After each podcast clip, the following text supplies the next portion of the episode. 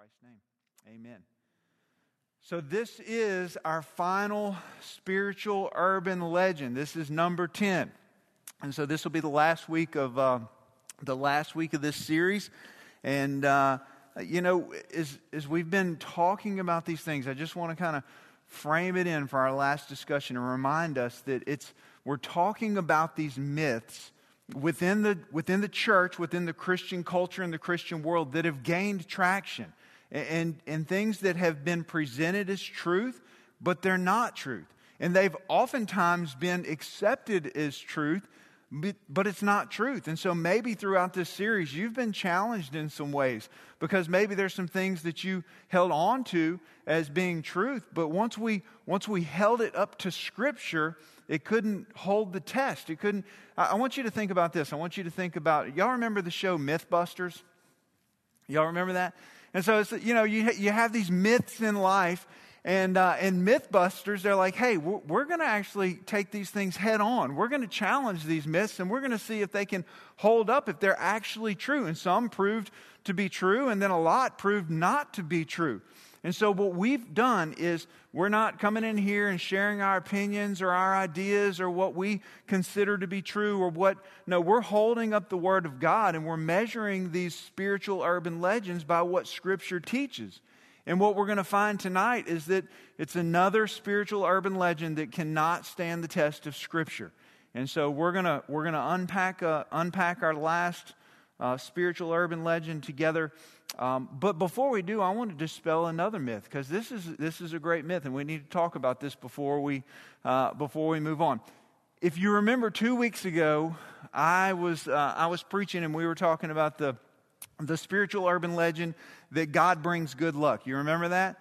And I told you how Tony and, and Matt are always giving me a hard time and how they're always saying that, you know, that I got the Midas touch, that instead of my truck depreciating, it appreciates. And, you know, it just gets newer every year instead of getting a, a year older. And everywhere I go, you know, it sunshines and rainbows, and everybody buys my lunch. Colby actually had lunch with us Sunday, I mean Tuesday, and he's the only one that somebody bought his lunch. It wasn't, it wasn't me. And, uh, but here's, here's what I want you to, here's what I want you to know. The, Tony was supposed to preach tonight okay? And the topic that we're going to handle, it is clear evidence that I don't have the Midas touch.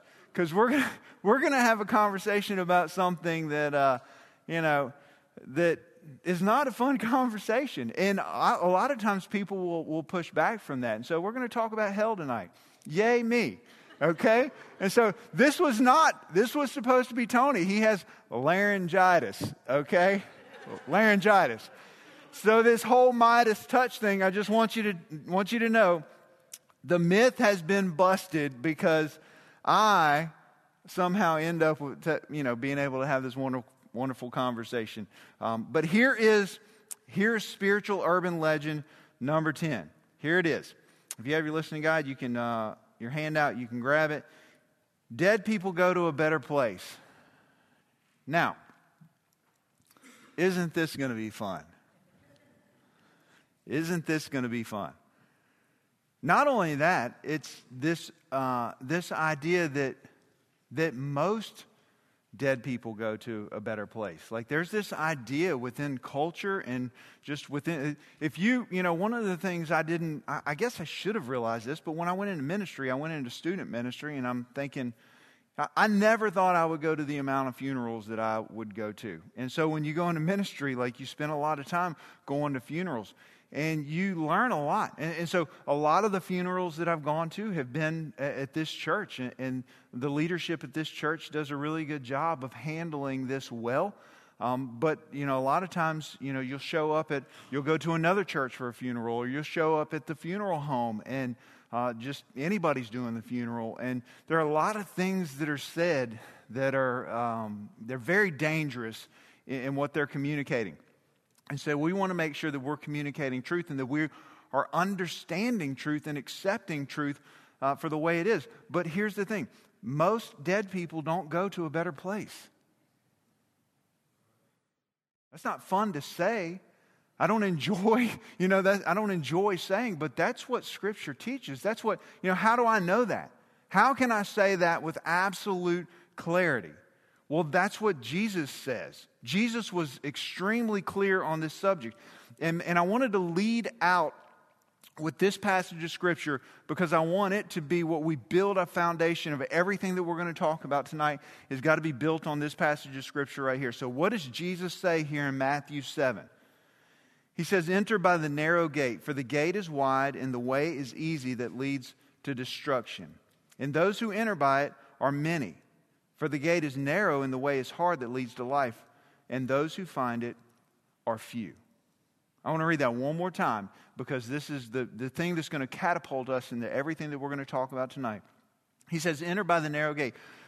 For the gate is wide and the way is easy that leads to destruction, and those who enter by it are many. What that means is, is that most people don't go to a better place. That's, that's what Jesus is saying.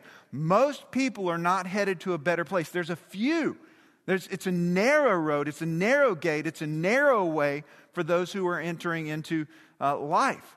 And so when you read the Gospels, what you see is, is that you see that Jesus talks about hell a whole lot more than he talks about heaven. I, I challenge you to, to go home and read through the Gospels.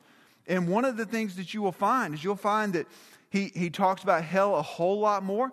He describes hell vividly. He gives great explanation as to what hell, very little as to what heaven is, is going to be like. I put on your I put on your handout, I put just some scripture references. These are a handful of references that Jesus makes about hell, uh, just to the point that, look, Jesus was clear. Jesus talked about hell, and he talked about hell because he cares about his creation. The, the most unloving thing that he could have done is not talk about the reality of hell because he makes a way so that we don't have to encounter hell. And the most unloving thing that he could do is to not tell us about that. But here's what we know clearly about Jesus. We know through Scripture, go home and read those, hand, uh, those references I gave you. Go home and read through the Gospels. We know that Jesus knew, believed, and warned against the absolute reality of hell. And hear me when I say this. It was not like, nah, nah, nah, you're going to hell. It was motivated by love and compassion. That was the motivating factor for why Jesus uh, explained the reality of hell. Think about this. Think about if, um, if you went to see your doctor and you were ill and you were having all these problems, and so they started trying to figure out what's going on, they run a bunch of tests, and, and come to find out you had cancer. And so you have cancer, but look, there's a there's a cure. There's it's not you're not stage four terminal cancer. I mean, like you're stage one. There's a there's a cure. There's a path to like you, you with me? And and your your doctor, if they genuinely care about you, the most loving thing that they would do is they would explain your diagnosis.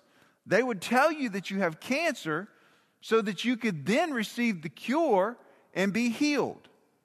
That's, that's loving. That's what we do when we care about somebody. The most unloving thing that, that the doctor could do is to know that you have cancer, know that it's going to ultimately kill you, know that there's a cure, and tell you nothing about it. You, you with me? Because a lot of times we think that, hey, when we start having this, because let's just be honest, I told you, this is an uncomfortable conversation. And the more, the, the further we go down this road, the deeper we get into this conversation, the more uncomfortable it's going to get. I'm just going to be honest with you. Okay? But the most loving thing that we can do, that Jesus could do, is to, to talk about the reality of, of hell so that we can then understand the fullness of the good news of the gospel of Jesus Christ and what, he's, what the good news is and what he's saved us from. Amen? All right. It's motivated by love and compassion. And I want to begin with, with this statement too. I want you to know that I want to be really clear that, uh, that I don't take any, any joy in having this, you know, this conversation. This isn't, uh, this isn't fun for me. Hopefully, uh, the things that we're going to talk about tonight do not come across as being, um, as being insensitive uh, because, because here, here's, here's why. And, and like I said, this is going to make more sense as we go along. But there, there are undoubtedly people in the room who have taken great comfort in believing that someone that they deeply love and care about is in a better place. But Scripture would have something different to say. And so, like, what do we do with that? And the goal for us moving forward is, is that we can stand on truth because here's, here's the truth and here's the realities. We unpack this. What we believe has profound impact on what we do. What we believe determines what we do. And so we want to make sure that we're, that we're doing the right things. And if we're going to do the right things, we have to, we have to believe the right things. And so we need to have this conversation.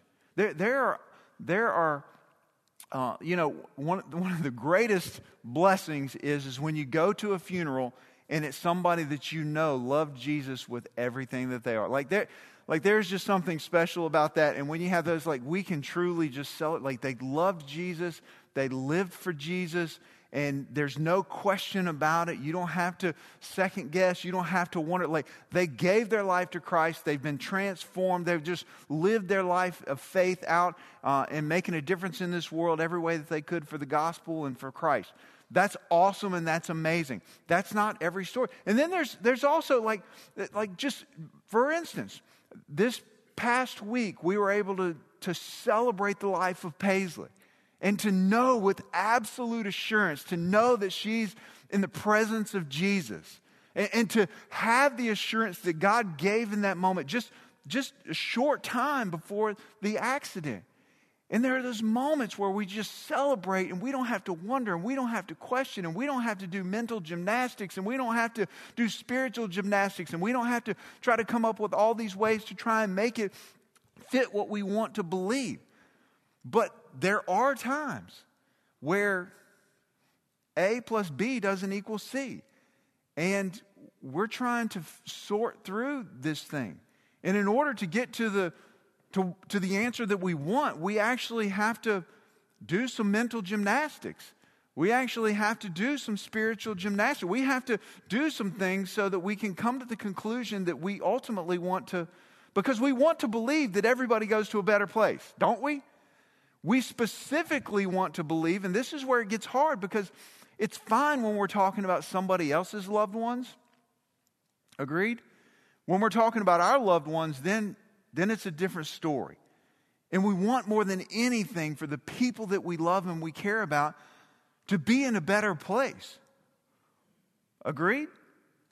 Okay, so let's let's just sort let's just sort through this because there's danger in in believing that most people go to a better place. There's danger in communicating. A lot of times, what happens is, as Christians are trying to be encouraging, and they communicate that, hey, well, they're in a better place or they're no longer suffering. And what we're communicating is something very, very dangerous.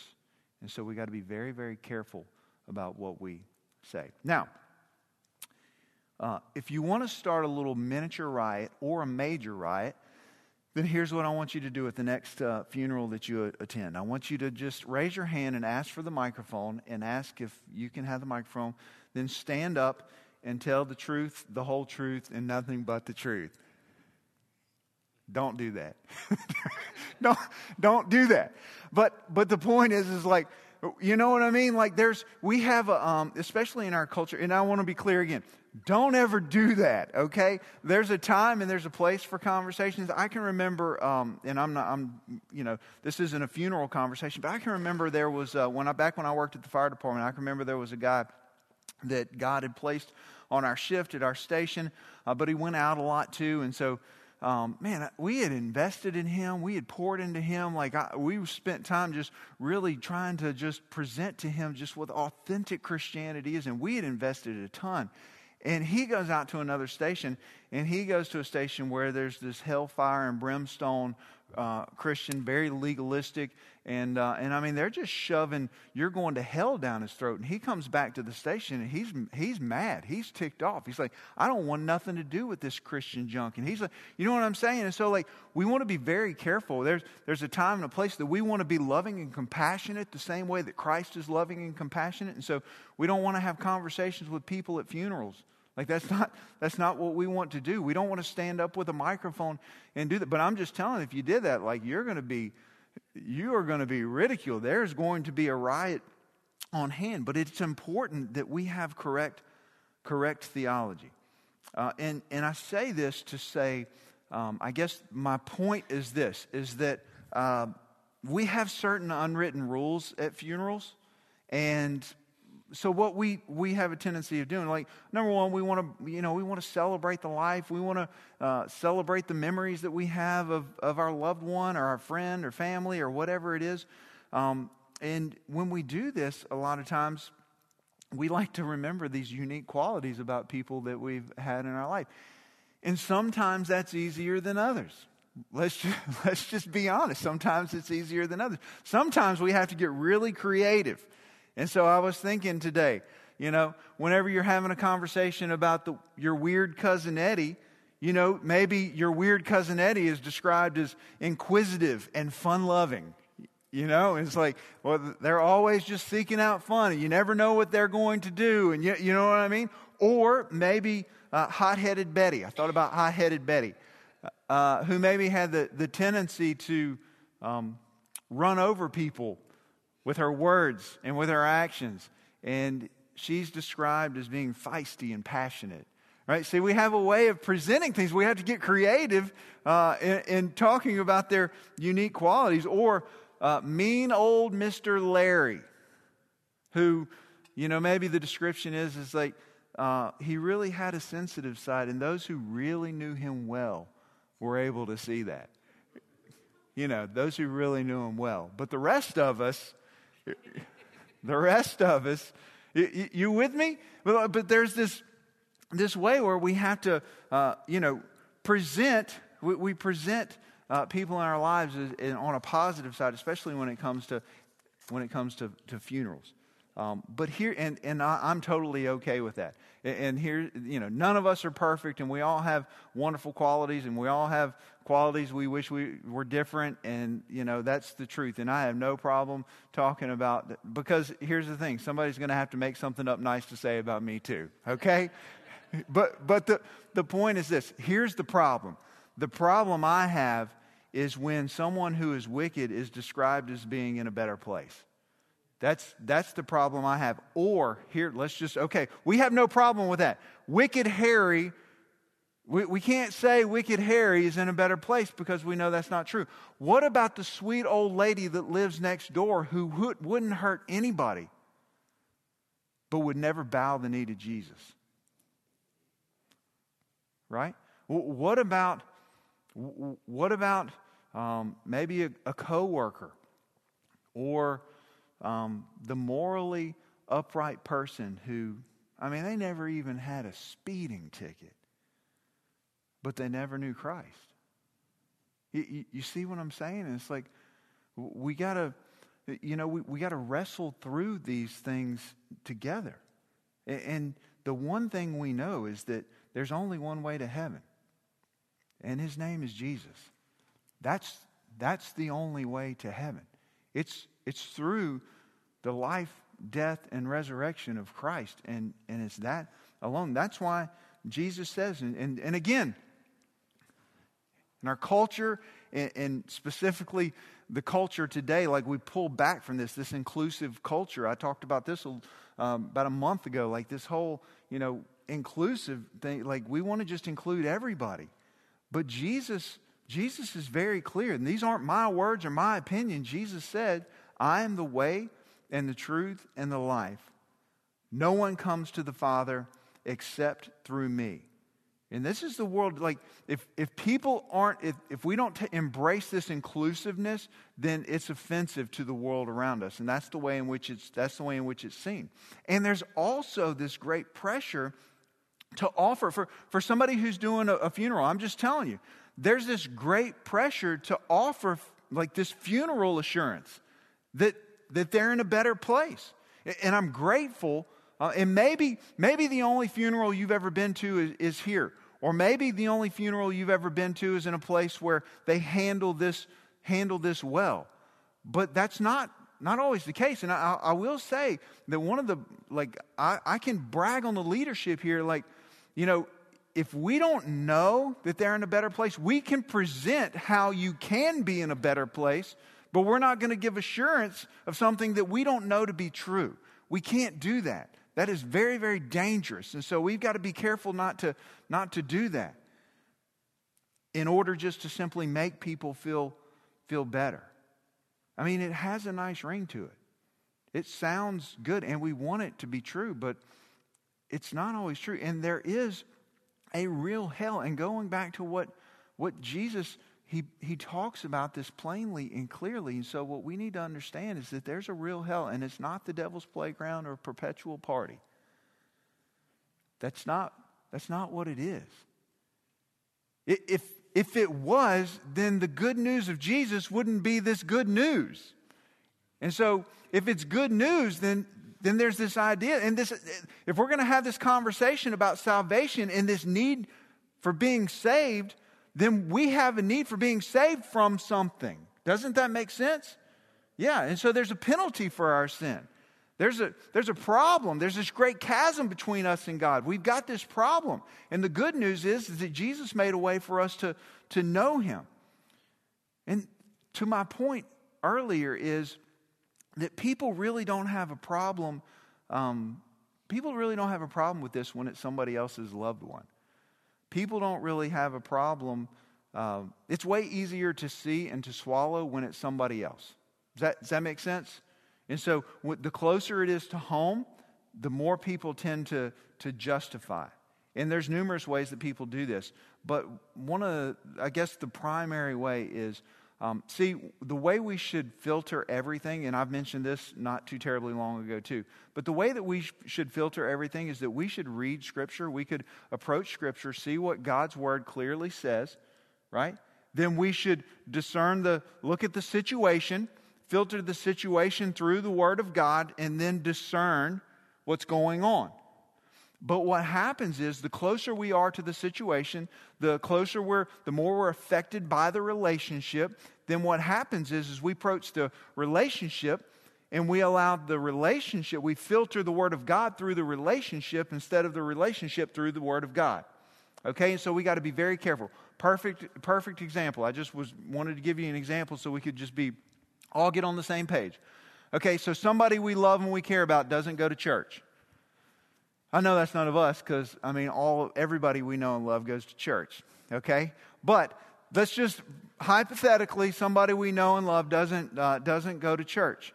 Well, we know what Scripture says. Scripture says it's on your handout, 1 John 3 14.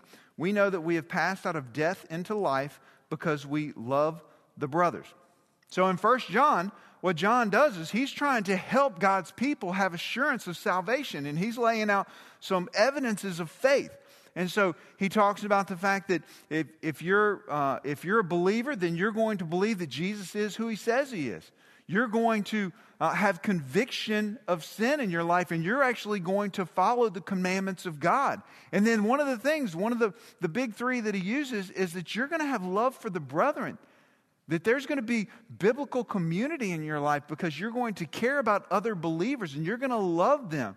That, that all people will know that we're his disciples by the love that we have for one another. John is saying, hey, love is going to be a defining mark in the life of a believer. Or in Hebrews chapter 10, and let us consider how to stir up one another to love and good works, not neglecting to meet together, as is the habit of some, but some, but encouraging one another, and all the more as you see the day drawing near.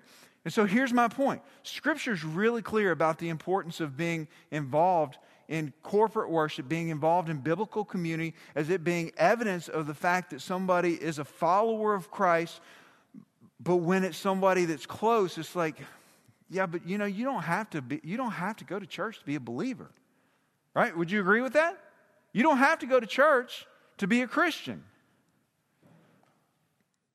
And so we start doing these mental gymnastics, and that's true, but somebody who loves Jesus is going to desire to be in biblical community and corporate worship with other believers. That is one of the most defining marks of a believer. But we'll start doing gymnastics to try and work our way around and find a loophole to arrive at the destination that we want to arrive at. And we do it all the time in all kinds of different ways.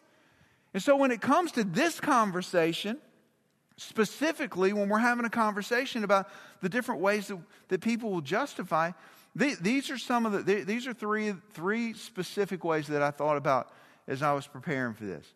That nearly, you know, this idea that, uh, you know, how people will go about justifying that most people end up in a better place. It's, um, it's really determined, I think, by. Um, I don't think people intentionally go out trying to set out to do mental gymnastics and all these things. I think it's really depending on how close people are to the individual. And like I said earlier, you know, when when somebody genuinely loves Jesus and you see the fruit of that in their life, like, that's not what we're talking about. But for those who didn't clearly follow, oftentimes what people use is they'll use a different set of standards as opposed to what Scripture, what Scripture teaches.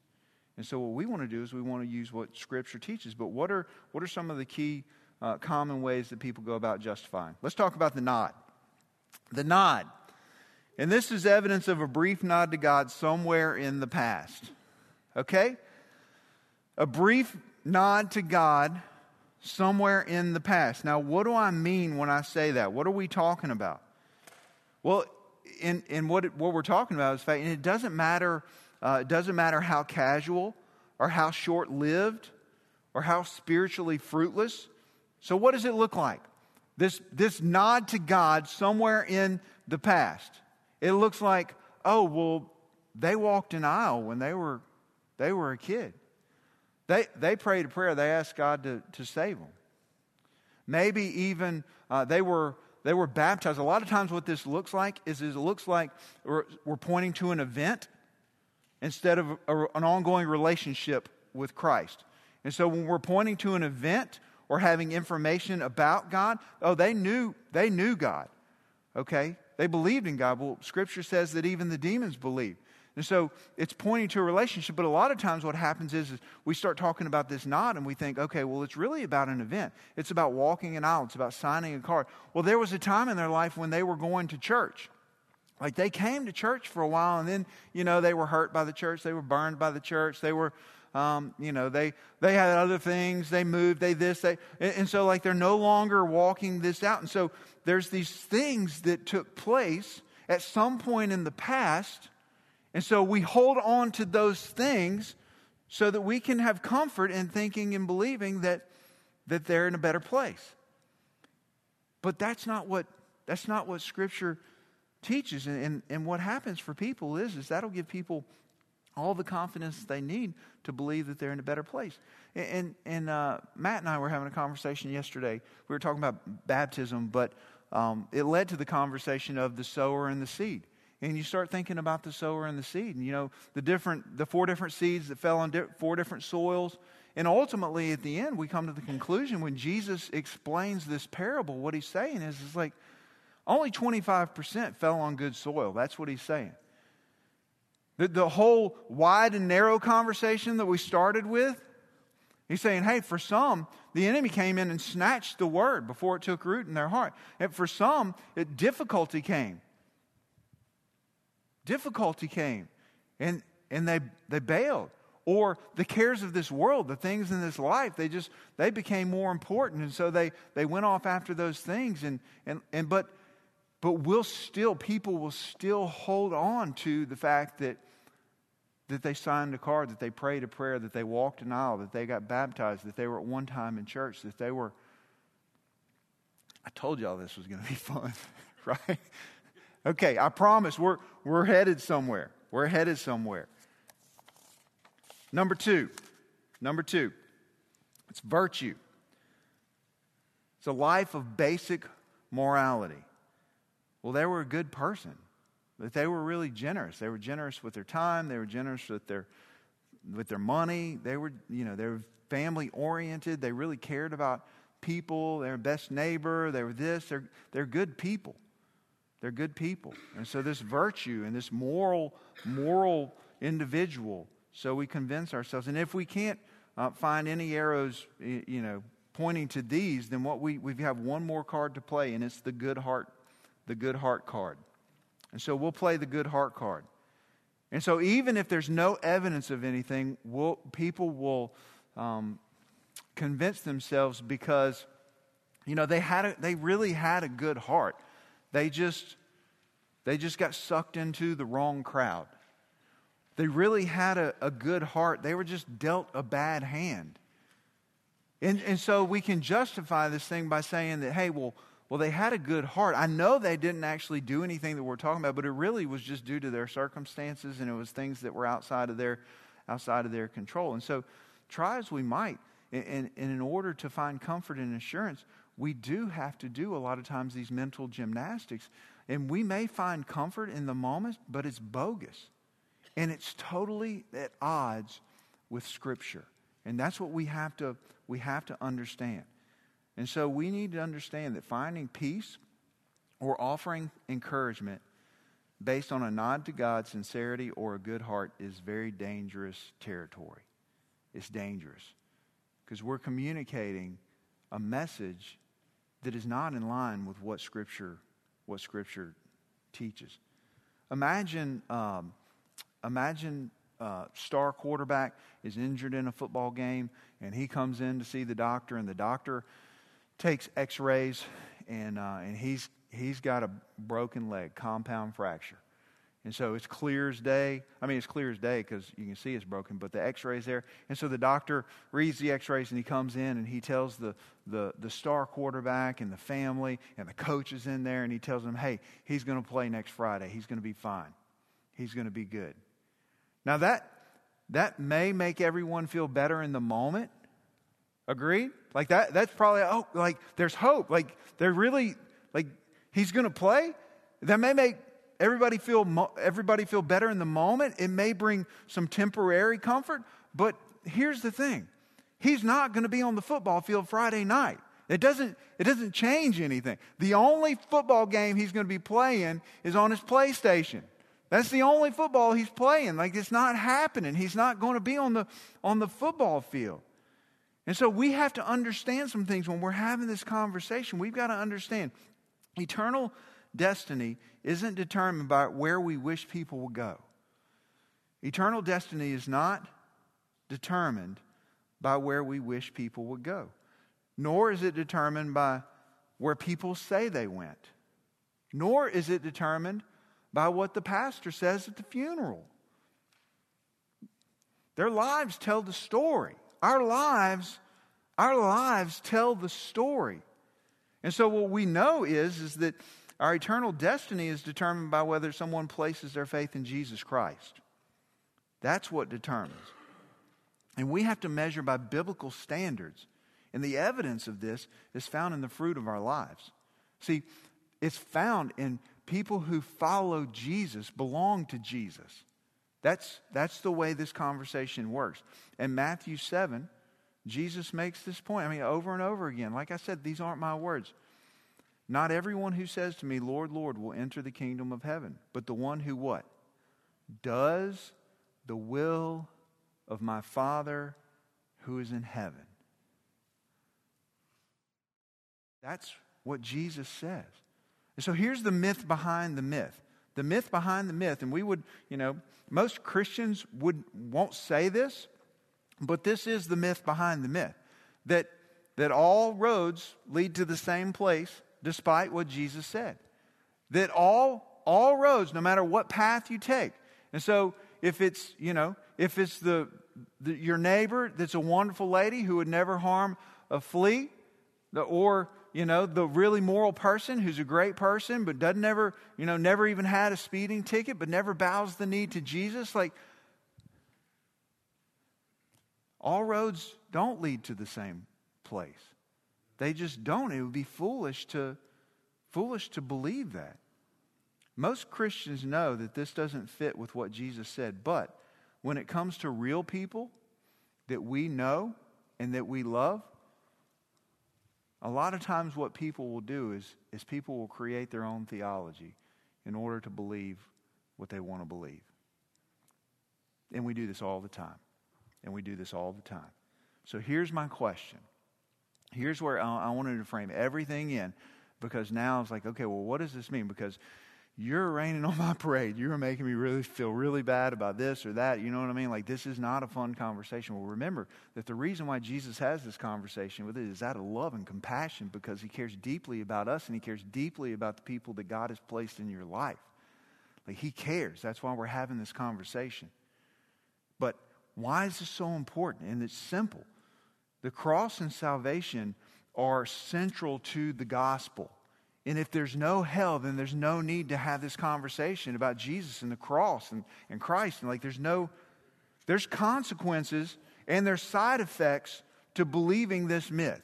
There are consequences and side effects to believing this myth. So what's what's the consequence? Well, here's the consequence. It eventually devalues the cross, redefines salvation, and turns obedience into extra credit.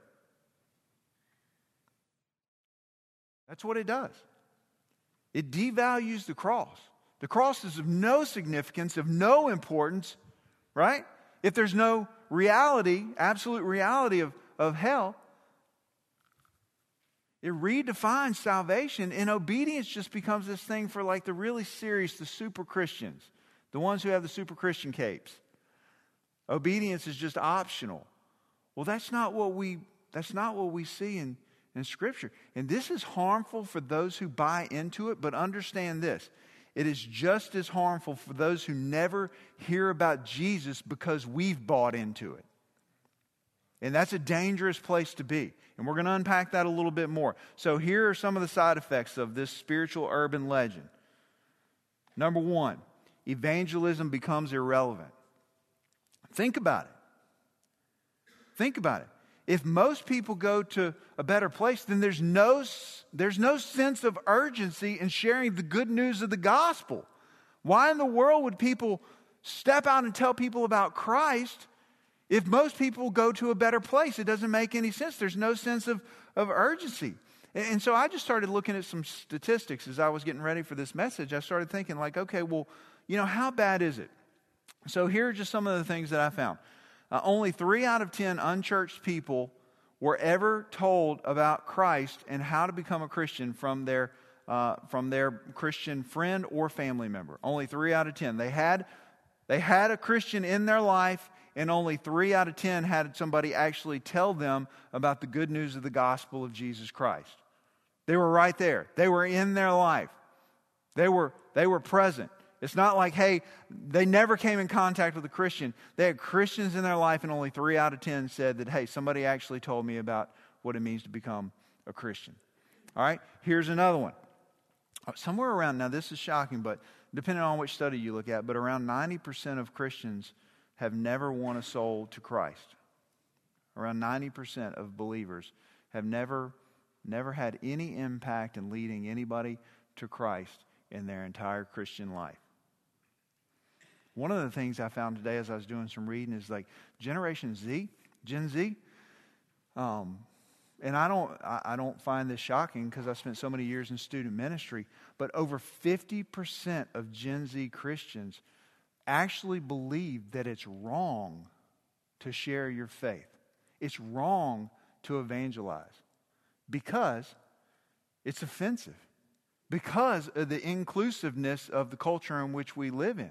And so, you know, it's like just relative as to, you know, what you believe is, is right and what I believe is right, and you're free to believe what you want to believe, and you know what I mean? And so we can't, we can't push that, what we believe on other people because other people are free to believe what they want to believe. But over 50% believe it is that not only should, they don't, they're not sharing their faith, they believe it's wrong.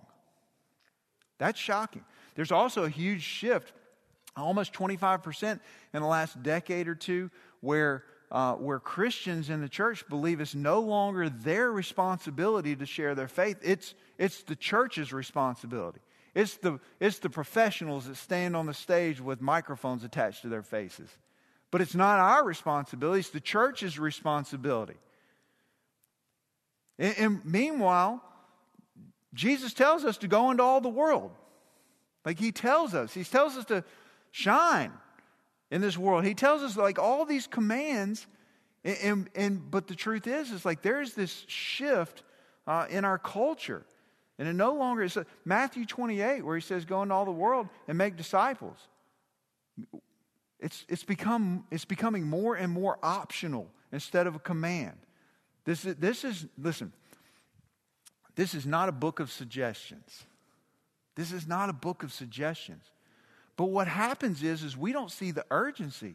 We, what happens is, is we buy into, okay, well, you know, I can remember a time when they gave a nod, and I know they're not really walking it out, but they gave a nod.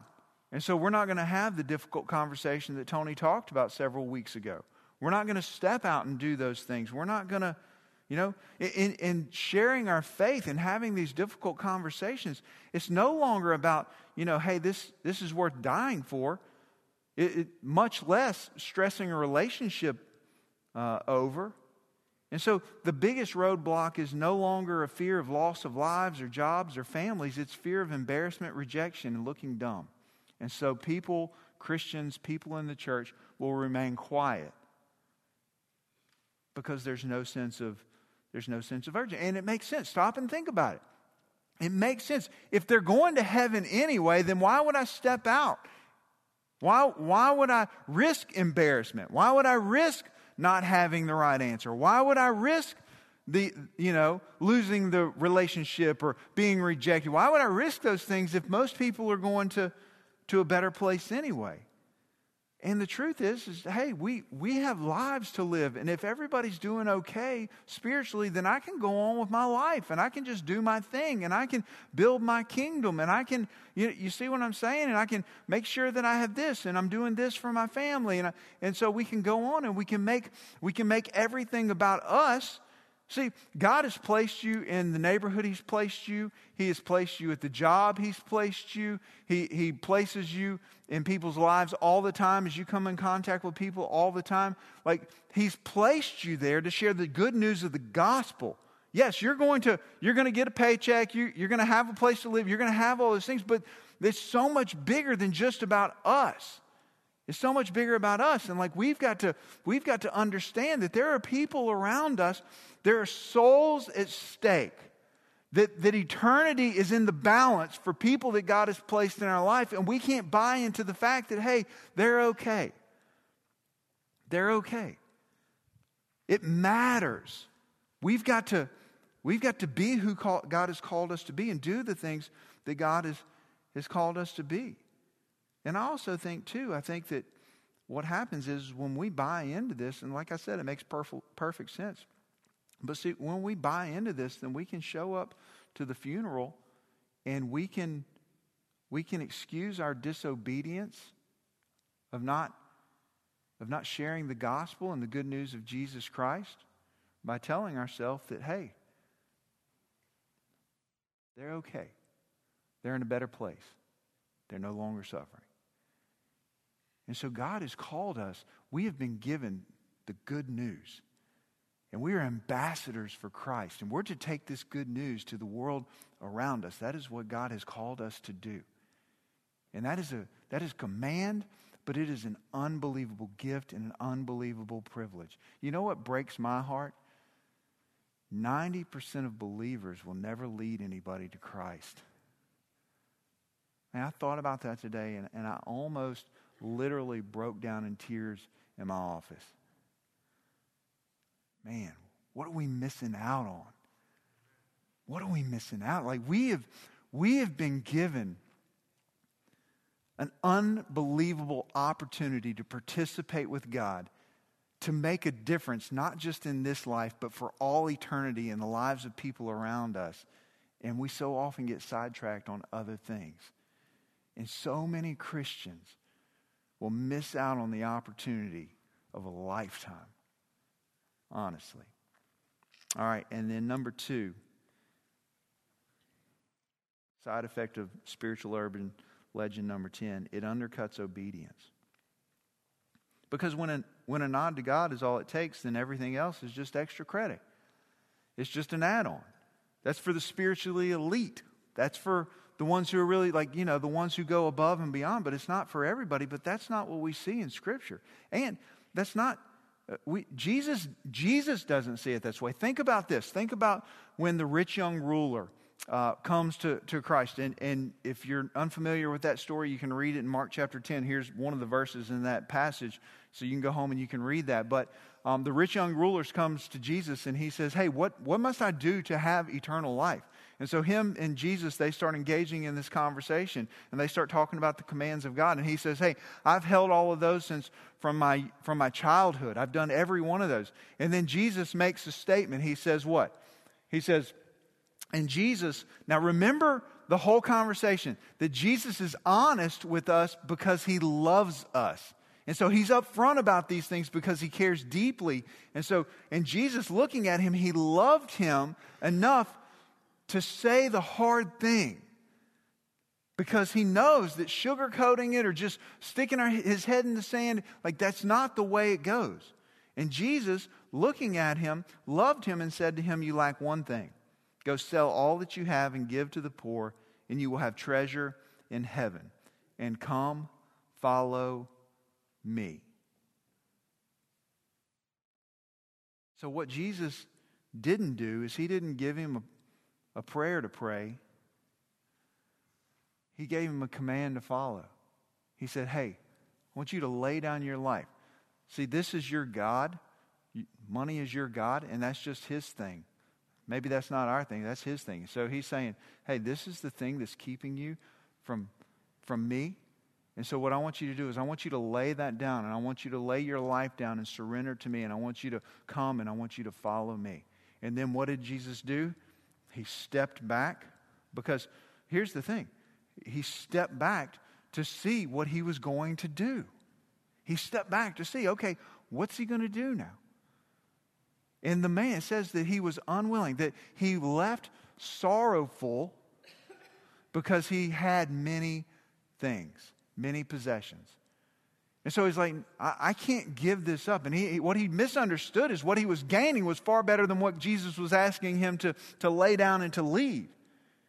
But Jesus in that moment doesn't say, Oh, no, okay, okay, okay. Like, let's just get your salvation out of the way to make sure that you're good. Let me get a nod so that you can we can leave this whole conversation. I know what I'm asking you to do is is difficult. Maybe we can work that out. I understand like you have a lot of things and Jesus do you ever see Jesus chasing anybody, begging them to follow him?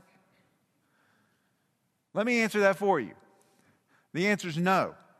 He's like, okay, I'm telling you what it is. I'm laying it out there before you. This is what it's going to cost you. It's going to cost you. But what you're gaining is so much more valuable than what you're losing.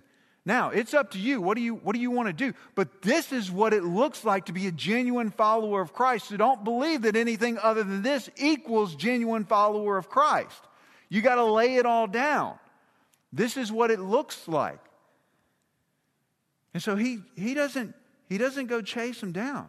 See, because he understands, Jesus is making a, the clear point for us is that obedience is the defining mark of a believer. And we can, we can paint it however we want, and we can chase whatever loophole we want, and we can, like, we can do those things, but when it boils down to it, obedience is the defining mark of a believer. And does that mean that, hey, uh, every, some of y'all are thinking, man, I don't even know if I'm saved. like, but the, the point is this is like, hey, is a Christian going to be perfect? No.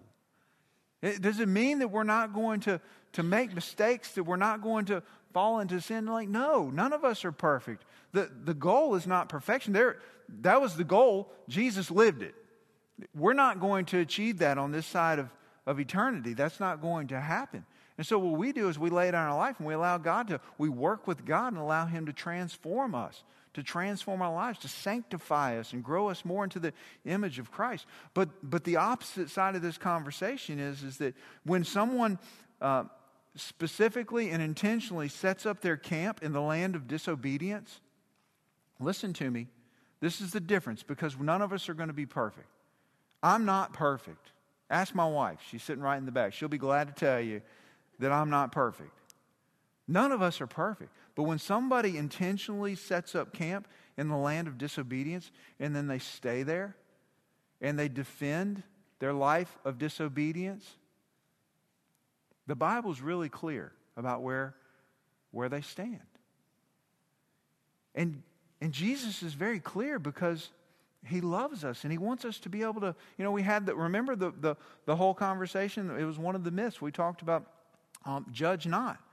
And we get told over and over and over to, like, we should, we should, we need to understand where people are. Like, we need to have a good understanding of the fruit tells us the story of, of one another's lives so we know what we're dealing. We don't, we don't hold unbelievers to the Christian standard what we want to do. They don't need to follow our rules. That's not the goal in this. Like, okay, well, these are people in my life and now they need to follow my rules. No, people need Jesus the same way that we need Jesus.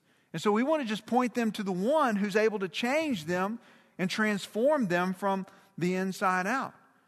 And so, according to the Bible, we see that, hey, that, that this life, that setting up camp in the land of disobedience and staying there and defending that stance in that place, it's not what we see in Scripture. That's not the marks of a real Christian. That's not what Christians, it's not what Christians do.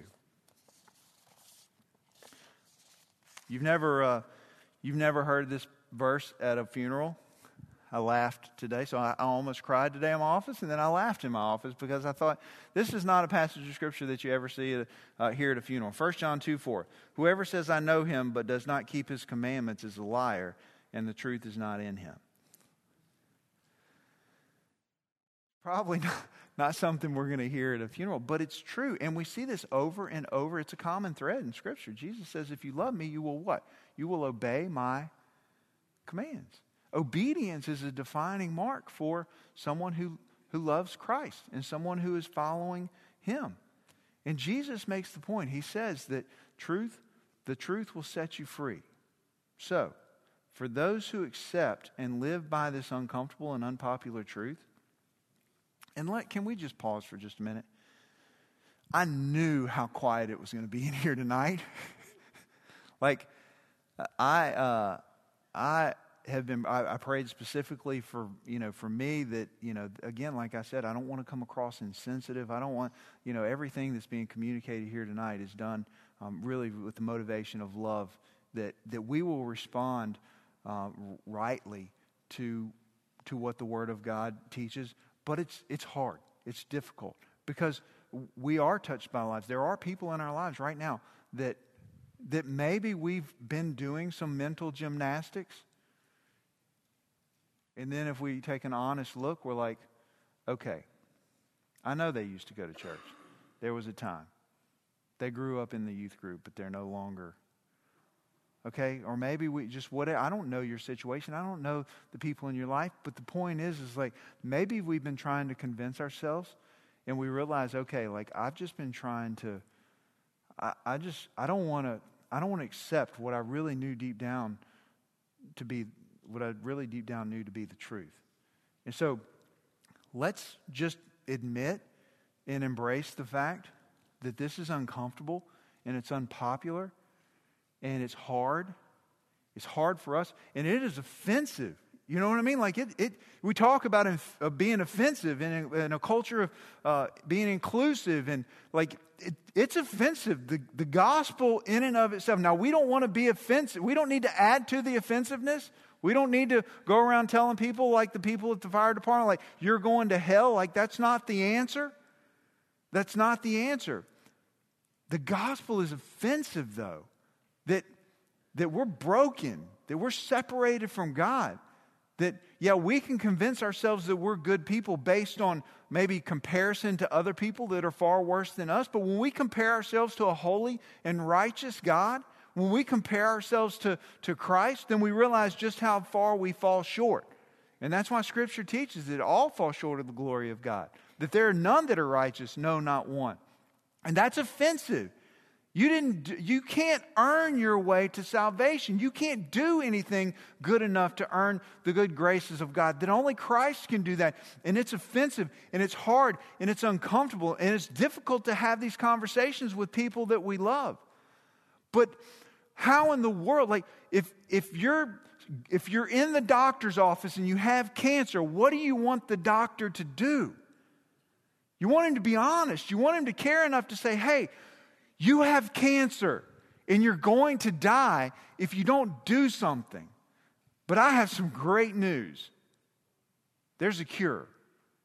There's a cure. So we understand that it's uncomfortable and it's unpopular it's way easier to justify and find loopholes. But we also know this that we, when we embrace this uncomfortable and unpopular truth, the cross and salvation return to their rightful place. That evangelism becomes an important priority yet again. And obedience is a defining mark of what it means to love God. When we embrace the truth, when we embrace the reality of this, the cross and salvation return to their rightful place. See, there is really good news. There's really good news. There's only one way to heaven. His name is Jesus. His name is Jesus. But let me tell you, He brings hope and He brings healing and He brings change. He brings purpose he brings satisfaction. Like we're surrounded by people that are ch- constantly ch- like, and, and you know that's that's all of our stories. If you're a Christian, like you were you were chasing after something, trying to find satisfaction in something else, trying to find hope in something else, trying to find healing in something else, trying to find meaning in something else, trying to find trying to find what what you were intended to find in Christ in anything other than Christ, and then you encountered Christ, and everything changed. And then he said, Hey, good news. You get to take this message into all the world. And guess what? Most people aren't going to a better place. So every single day of our life, we're going to encounter people that don't know Jesus, and you're going to get the opportunity to share this unbelievable story and the glory of the Savior of Jesus Christ. That's what we get. And so let's not try to explain ourselves out of like the greatest opportunity before us. Let's not do that. And so I know it's kind of a Debbie Downer, but the point is, is like, hey, we get to take the good news of the gospel to the world. We get to share that with our children. We get to share that with our neighbors. We get to share that with our coworkers.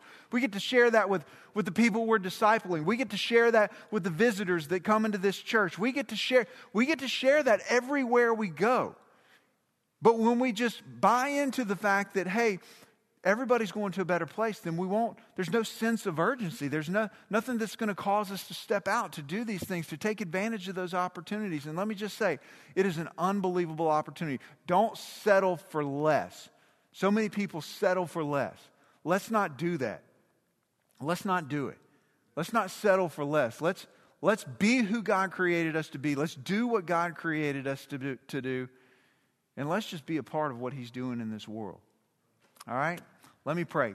And, uh, and we'll be done. And then if you look, if you if you if you're wrestling through some things, some of the things we talked about tonight were maybe difficult to hear, and you need to have a conversation, or maybe you've never embraced, like you've never surrendered your life to Christ. As we're talking about the nod to God and all these different things, and maybe morally you realize, wait a minute, I've never experienced this for myself. It's time I, I surrender it's time I surrender to King Jesus. And so if you need to have a conversation, I'd love to have that conversation with you. All right, let's pray. God, thank you for God, thank you for your word. Thank you for um, God, thank you for the difficult.